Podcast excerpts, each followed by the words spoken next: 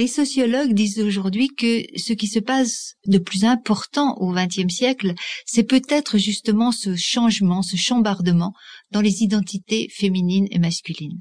Je crois que nous n'avons pas assez de recul aujourd'hui pour vraiment nous en apercevoir. C'est-à-dire que nous en prenons un peu conscience.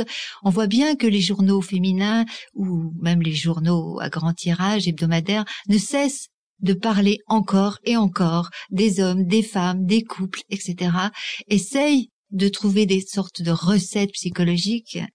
Mais en même temps, je ne crois pas qu'on donne à cela toute l'importance que ça peut avoir.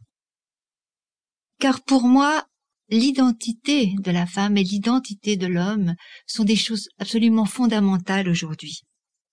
Et chaque femme est touchée par un rayon de transformation malgré les charges familiales, sociales, professionnelles qui pèsent sur elle, elle cherche à avancer, à s'informer, à améliorer la relation avec elle-même, avec l'homme, avec les enfants.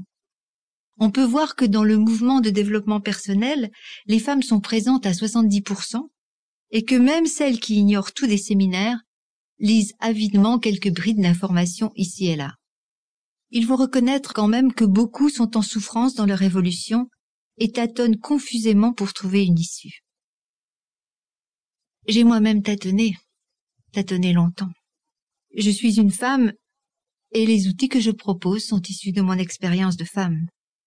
Je suis aussi une philosophe au sens euh, premier du terme, c'est-à-dire quelqu'un qui réfléchit et qui est engagé dans une quête du sens, dans une recherche du bonheur aussi.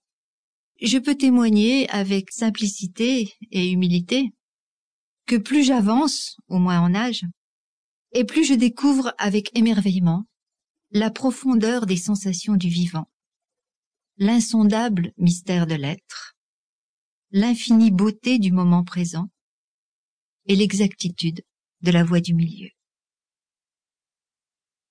Quand je suis en conférence ou en séminaire, je prends trois bougies et j'allume celle du milieu.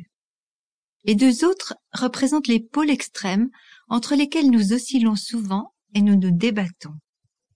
D'un côté le masculin, de l'autre le féminin, le noir, le blanc, le jour, la nuit, etc. Toute notre vie est ainsi polarisée entre une chose et son contraire.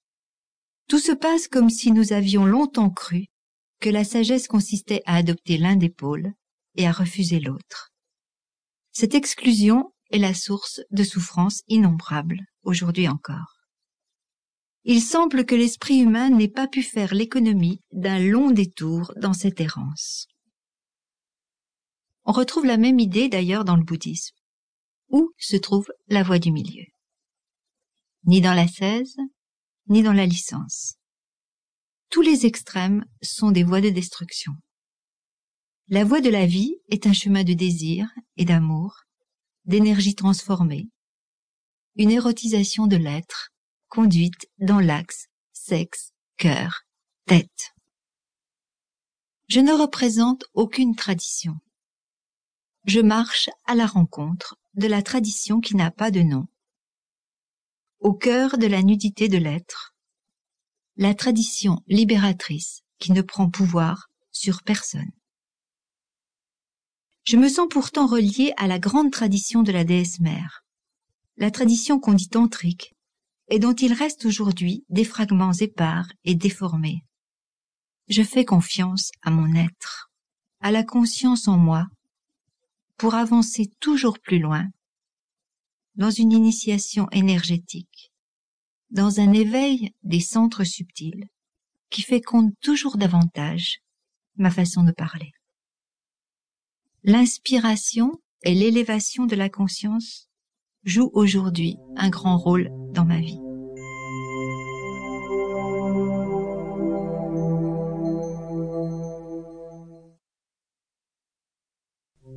Depuis la publication de La femme solaire, j'ai rencontré beaucoup de femmes, j'ai animé beaucoup de séminaires et j'espère en rencontrer encore davantage. Je suis émerveillée par la capacité de développement du système énergétique féminin et je suis persuadée que l'initiation féminine est en pleine renaissance. La sororité, c'est un mot nouveau, est une expérience